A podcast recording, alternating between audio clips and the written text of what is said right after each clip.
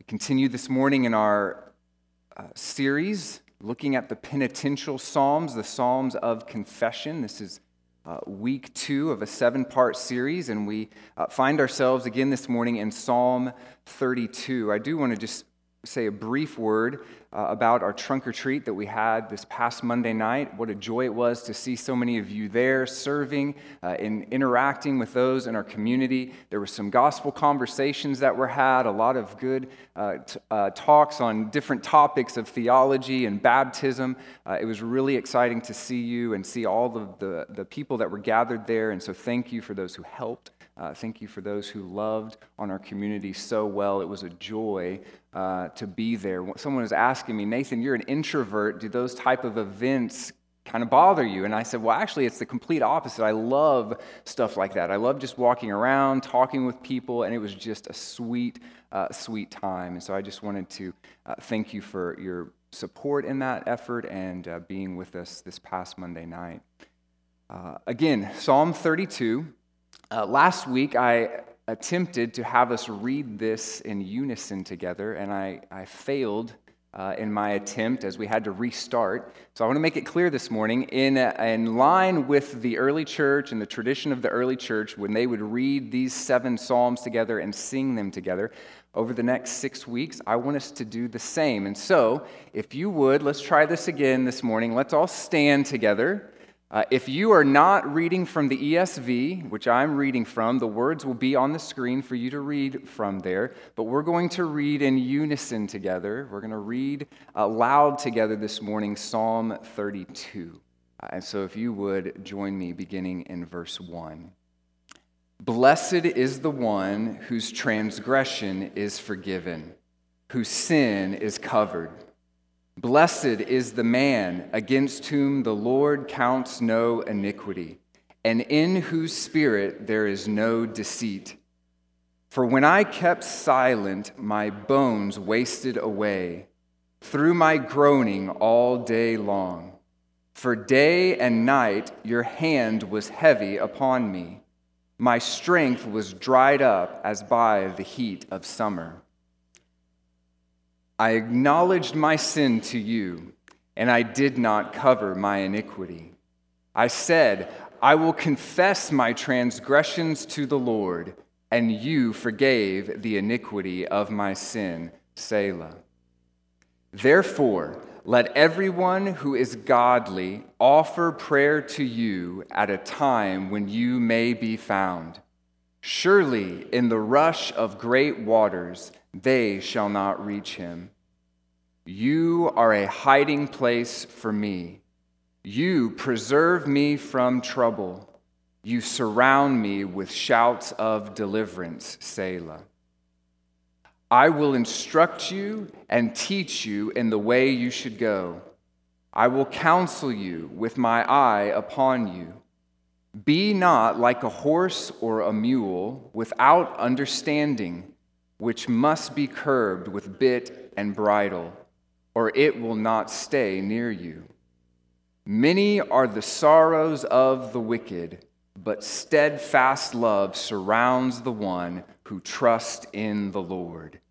Be glad in the Lord and rejoice, O righteous, and shout for joy, all you upright in heart. May God bless the reading of his word. If you would remain standing with me as we pray together.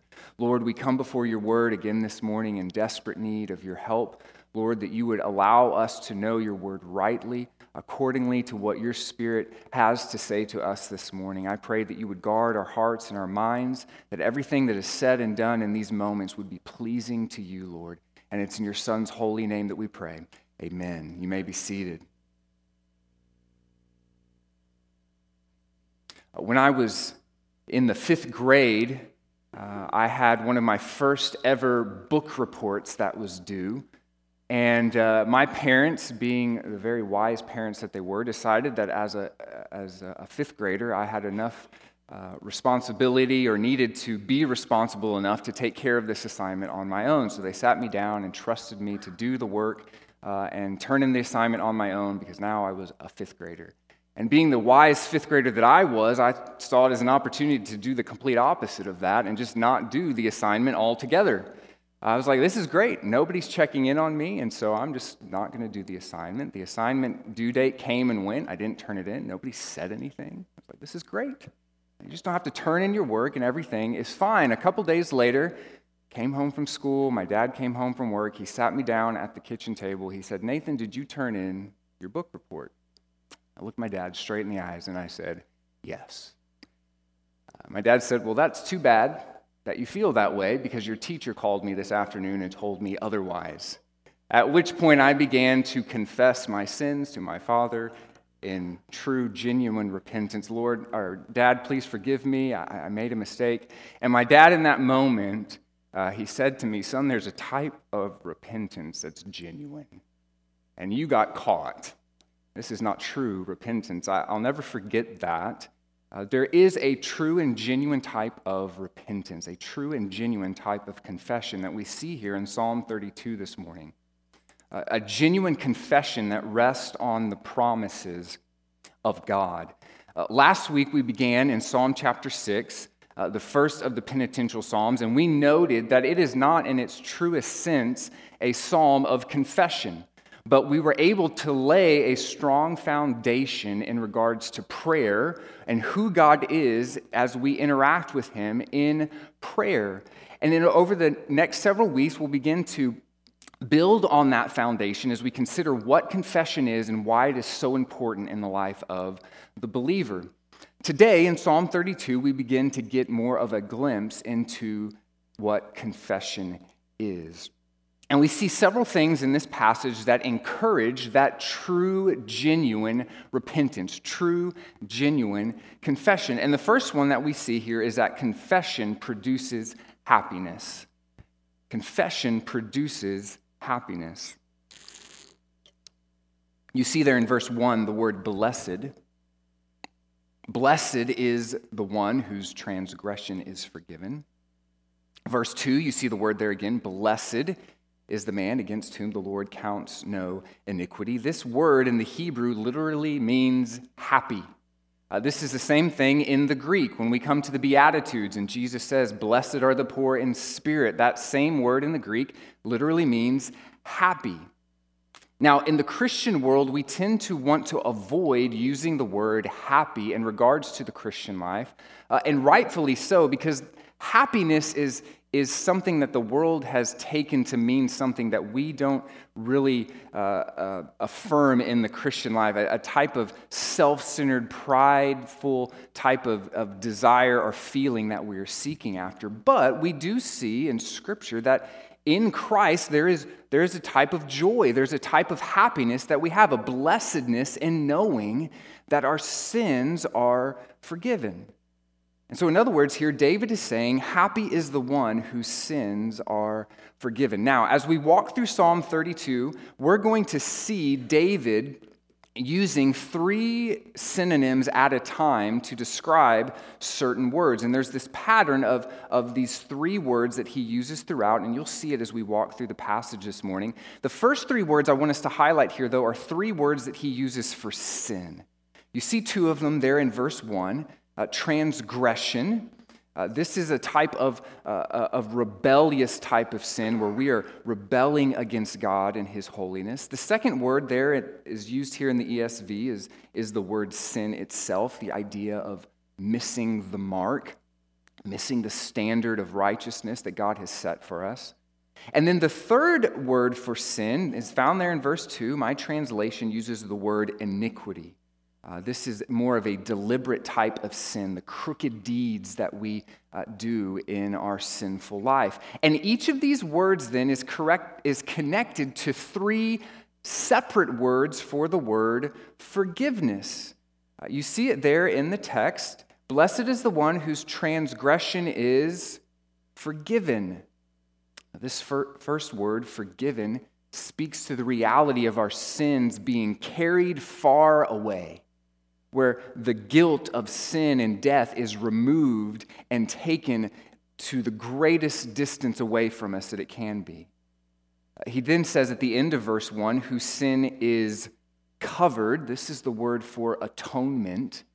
that the sinner is reconciled to God and sin is a matter of the past, no longer brought against the sinner. The, they have been made, uh, their sins have been made atoned for.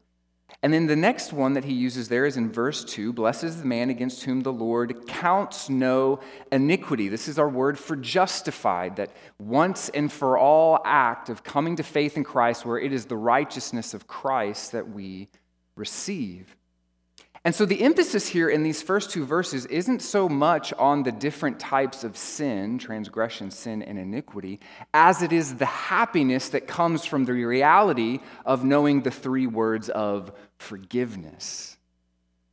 In Christ this morning, your guilt and your sin is removed completely. And you are brought into perfect fellowship with the Father. You are justified once and for all and there is joy and hope and happiness to be found in that. Uh, later in Psalm 103, David again writes in verses 11 through 12 to speak of this reality when he says this For as high as the heavens are above the earth, so great is his steadfast love towards those who fear him. As far as the east is from the west, so far does he remove our transgressions from us. If you are in Christ this morning, your sin has been cast as far as the east is from the west, and you have the righteousness of Christ. So we contrast the happiness, the blessedness of verses 1 and 2 to verses 3 through 4, where we see sorrow over unconfessed sin. He says there in verse 3 For when I kept silent, before he repents, before he confesses his sin to the Lord, notice what he's dealing with. He is in agony. His bones are wasting away. He is constantly growing, groaning day and night. We see the heavy weight of God's judgment upon him there in verse 4. Day and night, your hand was heavy upon me. Uh, we're, we're going to see similar language to this next week in Psalm 38, the, the judgment of God being laid down on David and him feeling the burden of his sin. He is physically weak as if he has worked under the hot sun all day long. And it is only when David has recognized his sin and is genuinely repentant and sorrowful that he finds relief a relief that only comes through true repentance and confession. My illustration at the top of the sermon, we just for a moment mentioned that there's a type of repentance that is not genuine. Uh, theologians use two words to describe this type of um, repentance what is true repentance and what is not. The first word is attrition. Attrition is a type of sorrow that we feel over fear of punishment. Uh, in other words, you're only sorry because you were caught, and punishment is coming to you. Uh, we can think about Judas. After his uh, wicked deeds were brought into the light and he was caught, what did he do? He returned to the high priest, he threw the silver before them, and he went and ended his life. He was uh, not repentant in a contrite spirit, but from a spirit of attrition. He was sorry that he was caught, and punishment was coming to him. True repentance, though, is, comes from a contrite heart, the word we use as contrition. It is a sorrow over sin as a direct offense against a holy God. This is where true repentance and confession comes from, where we realize that our sin is surely against ourselves and other, but ultimately it is against Creator God. And the joy of confession comes from this type of repentance, where we come before the Lord and we agree with Him that we are sinners in desperate need of Him and Him alone. And so, the application for us then, what do we do with this type of contrite heart, is found in verse 5. Look at what David did. He says, What? I acknowledged my sin to you, and I did not cover my iniquity. I said, I will confess my transgressions to the Lord, and what? You forgave the iniquity of my sin. We again here see the three words for sin sin, iniquity, and transgression, but this time they are attached to three words, three synonyms for the word confession. You can see it there for yourself in the text. Verse 5 First, I acknowledged my sin to you. This is to make known. He has brought something that is hidden and secret to him out before the Lord. Now, what's interesting about this in confession is that the Lord knows all of our thoughts and our deeds and our intentions. He knows our sin. He is not surprised when we make our sin known to Him in confession. And yet, David highlights a very important part of confession that we are making something known that potentially we are the only ones that know about. Now, that doesn't mean every time we sin, we confess all of our sins publicly, but we do bring it into the light, which is the second word that we see here uh, in the text, or words, if you will. I did not cover my iniquity. These words here, uh, the word cover is that word atonement that we saw earlier in verse uh, 2, or sorry, verse 1, whose sin is atoned for or is covered. And this, this speaks to this reality of bringing our sin out of the darkness into the light of the gospel. That we are not taking our sin and brushing it under the rug and hiding it for another day, but we are willingly and eagerly bringing it into the light. The third word that he uses there in my translation is the word confess. He says there, I said, I will what? Confess my transgressions, my sins to the Lord. Interesting thing about the word confess is that it literally means praise. When you think of praise, what do you think of? You think of lifting your voice, bringing something out into the light of others to hear. That's very much what's happening in confession. We are making our sins known, bringing it into the light so that we might be about killing sin. Um, genuine confession is an acknowledgement of all our sin and willingly bringing it into the light in agreement with God's perfect law. And so, confession is first not forced by circumstances that you were caught or you're about to be found out. No, it's voluntarily done in response to our sinfulness before a holy God. And secondly, it is done in genuine agreement with God that we fall short of his standard for holiness each and every day. And that we are every day in need of his forgiveness. And so, as we unpack confession more and more here, we go on to see that what it is that confession is actually doing. Uh, confession is confronting sin. We, we see a lot of this in verses 6 and 7. Uh, and more so in the fact that when we think about confession, it's not something that we're waiting to do when our sin has manifested itself in its biggest form and everybody knows about it. No, confession is something that we are doing regularly. And we see this taking place in verses 6 and 7. Look there at verse 6. He says, uh, Therefore, let everyone who is godly offer prayer to you at a time when you may be found. This is very unique wording. We'll address here in a moment what this is definitely not saying about God. But what does he mean here? When God may be found. Interestingly, we hear similar words to this in Isaiah 55. In Isaiah 55, verse 6, Listen to what Isaiah says. He says, Seek the Lord while he may be found, call upon him while he is near.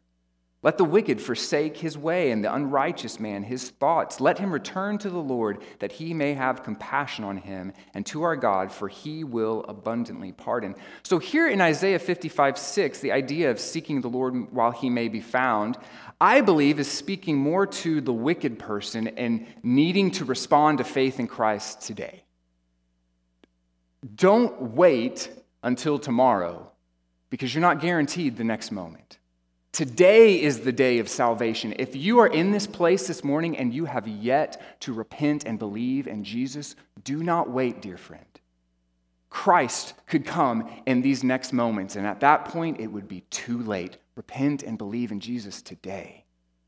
Put your faith and trust in Jesus now. But go back to Psalm 32. Notice what he says here in verse 6. Let everyone who is godly, he has the godly in mind, not the wicked, offer prayer to you in a time when you may be found. What is he saying here? Here's what I believe I believe he is telling us that there is a time to confess, and it is today. In other words, don't wait another moment to confess your sin. When the Spirit of God convicts you of sin, confess it to the Lord. Don't wait. We should be confessing sin daily. There's another part to this in the regularity of confession that we also need to look to circumstances in life under the sovereign hand of God as opportunities to search our hearts to see if there is sin in us and to confess our sin. And a great time for us to do that is in seasons of sorrow. Seasons of sorrow are good times for us to evaluate our hearts. Now, it is hard to say in Psalm 32, in the context, if David is in a season of sorrow. We see that he was at one point in verses 3 and 4, but we assume now he's confessed his sin, that he is, he is happy that his sins have been forgiven. But if you look at verses 7, we do get a sense that he is, in a sense, suffering. Verse 7 You are my, or you are a hiding place for me. You preserve me from trouble. You surround me. This idea of God being a refuge to him from trouble. If David is in a season of sorrow, and we know that David often was, we saw it last week, we'll see it again next week, we are reminded that in seasons of suffering, God is potentially disciplining us for sin. Now, it would be wrong of us to think that all of our suffering that we experience is directly related to unrepented sin. Uh, we have to look no further than the life of Job.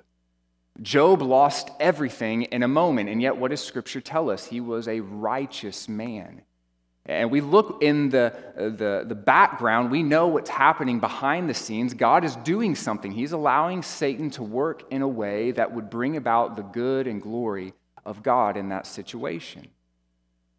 And yet, I want to encourage us this morning, myself included, it is always good in seasons of suffering to stop and look at our lives and see if there is any sin in us. We also see this in the life of Job. In Job 11, verse 4, Zophar, his friend, comes to him and he says to Job, Job, you say, and then he quotes Job, My doctrine is pure and I am clean in God's eyes. What is Job, when he quotes Job here, what do we learn about Job? Job has already stopped in the midst of his suffering and said, Lord, if there's any grievous way in me, show me. Seasons of suffering are great opportunities for us to stop, evaluate our hearts, and confess sin to be about killing sin. Confession is the chief tool that God has given us in our efforts to kill sin.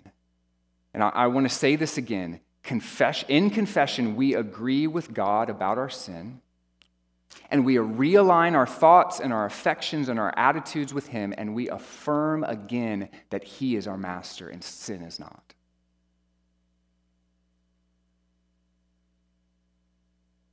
If you look at the life of, of David uh, and his sin with Bathsheba, uh, you see the effect of sin taking hold of a man and spiraling out of control.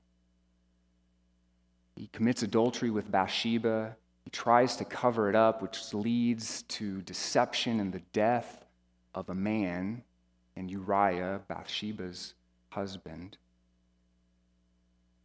And yet, where did it start for David? It started on a rooftop with a lustful thought. It started with a secret sin, a secret thought. There's a quote that says this Sin will take you farther than you want to go, keep you longer than you want to stay, and cost you more than you want to pay.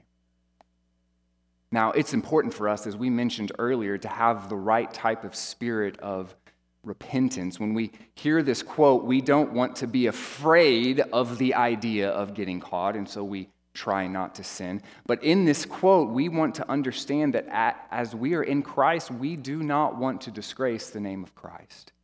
We do not want to sin against a holy and righteous God. And so I go to another quote by the Puritan John Owen, who said this Be killing sin, or sin will be killing you. Dear friend, deal with your heart daily. What you might perceive as a little sin or an innocent or minor thought or a harmless act can take us places that we do not want to go. Lingering over the magazine rack at Walmart. Having emotionally intimate conversations with someone who is not our spouse lying just a little bit on our finances here and there to get by. Little things nobody knows about. Kill it. Put it to death. Bring it to the light. Confess it to the Lord. At the heart of confession, though, is a trust in God's promises. In our last four verses here, we see that confession is sustained by the promises of God. Now, in verses 8 through 11, we see three things the first is this in light of confession confession is grounded in Scripture. God promises to lead his people in truth. You see it there in verse 8 I will instruct you and teach you in the way you should go. I will counsel you with my eye upon you. There again, you see three words instruct, teach, and counsel. This is what the Word of God is doing in our lives. Very much what we see in 2 Timothy 3:16, where Paul tells Timothy that the Word of God is profitable, it is uh, sufficient in all of life and godliness. The Word of God is teaching us and instructing us. And in verse 9, he illustrates uh, how this looks in the life of people who do not allow the Word of God to teach them, instruct them.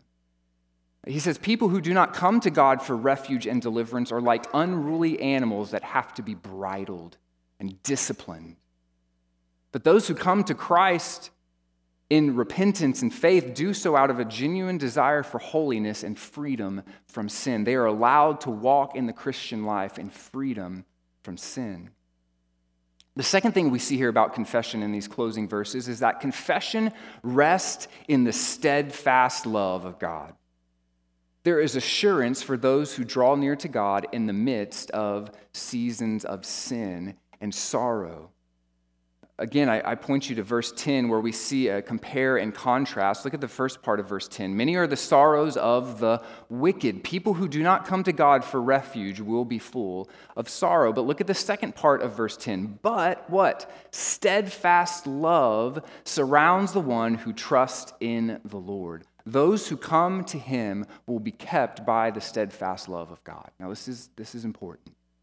If you remember from last week, if you were here, we highlighted this word in the Hebrew, steadfast love. It's used over 250 times in the Old Testament. It's an important word for us to know. It's the word hesed. Again, my translation translates it as steadfast love, but this is the never stopping, never giving up, unbreaking, always and forever love of God.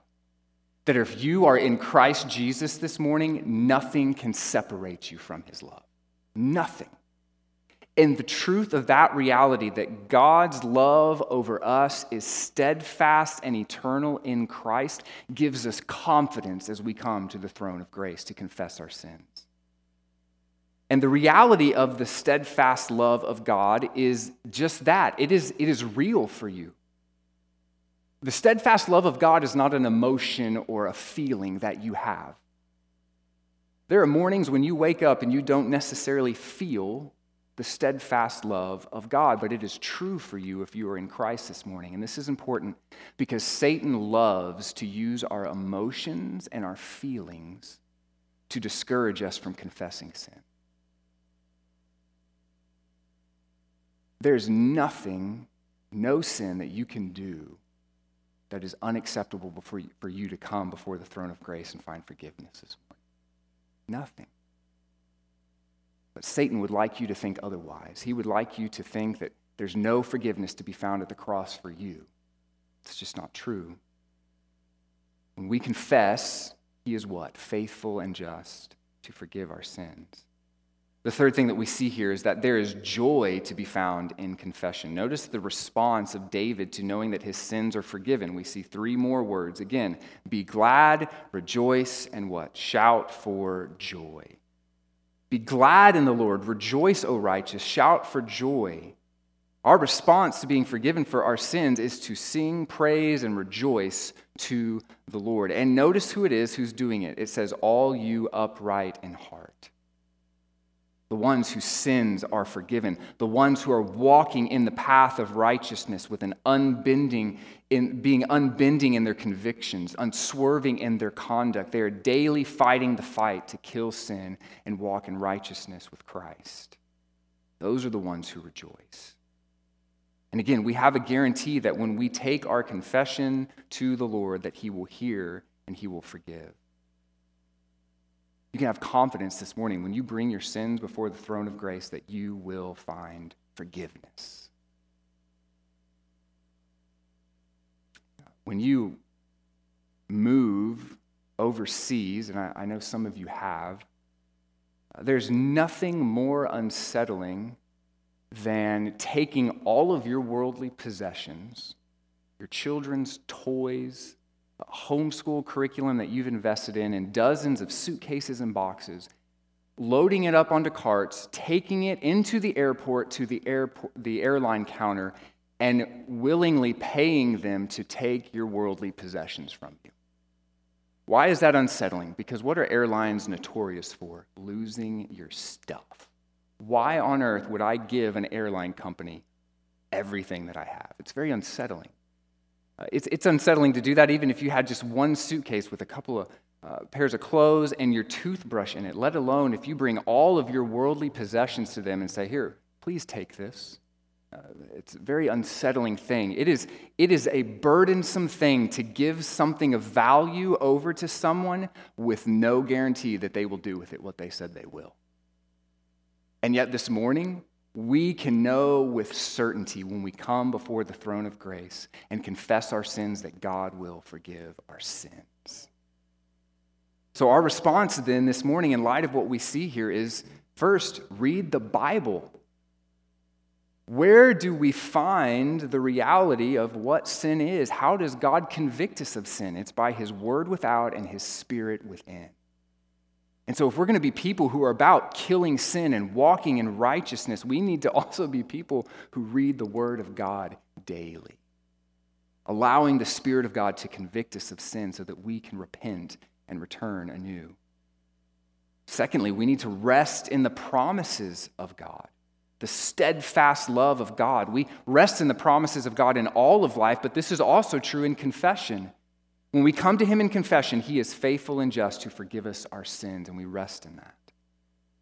But third and finally, when we confess our sins and we know our sins are forgiven, what do we do? We rejoice.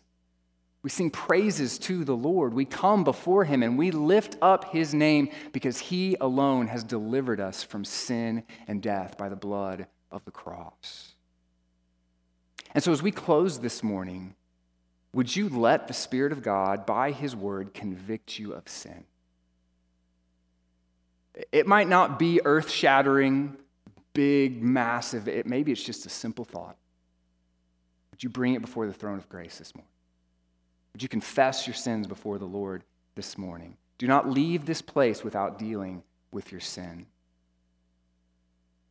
I want to close with a quote from a 16th century Puritan by the name of Richard Capel. He says this No man was ever kept out of heaven for his confessed wickedness, but many are for their supposed goodness. I wonder this morning if there is someone sitting in this place and your confession is, I'm a really good person. And you think to yourself, if I were to stand before God, surely He would know that my good works outweigh my bad. I've never killed anybody, I've never been in prison, never done drugs, never been in trouble. I'm just a really good person. If that's your confession this morning, let me encourage you and plead with you to understand that no one ever entered into the presence of Christ for all of eternity with a confession of, I'm a really good person. My prayer for you this morning is that you would see that the reality for yourself this morning before a holy God is, is that you are a sinner in desperate need of a Savior. That is true of every single person who's gathered in this place this morning. Each and every one of us are sinners in rebellion against the holy God, and we are in need of deliverance. And praise God that He has made that way for us this morning by sending His Son. God in flesh came near to us. He performed many miracles, signs, and wonders. He was perfectly and utterly without sin. And he went to a cross and he died in your place so that through faith you might have the righteousness of God. And he did not stay dead, but he rose victoriously over sin and death once and for all. And right now he sits at the right hand of the Father. Would you make him your Lord and your Savior this morning? Would you confess this morning that you are indeed a sinner in desperate need of Jesus? And would you turn to him? Would you look to him and him alone this morning? Believe in the Lord Jesus Christ, and you will be saved.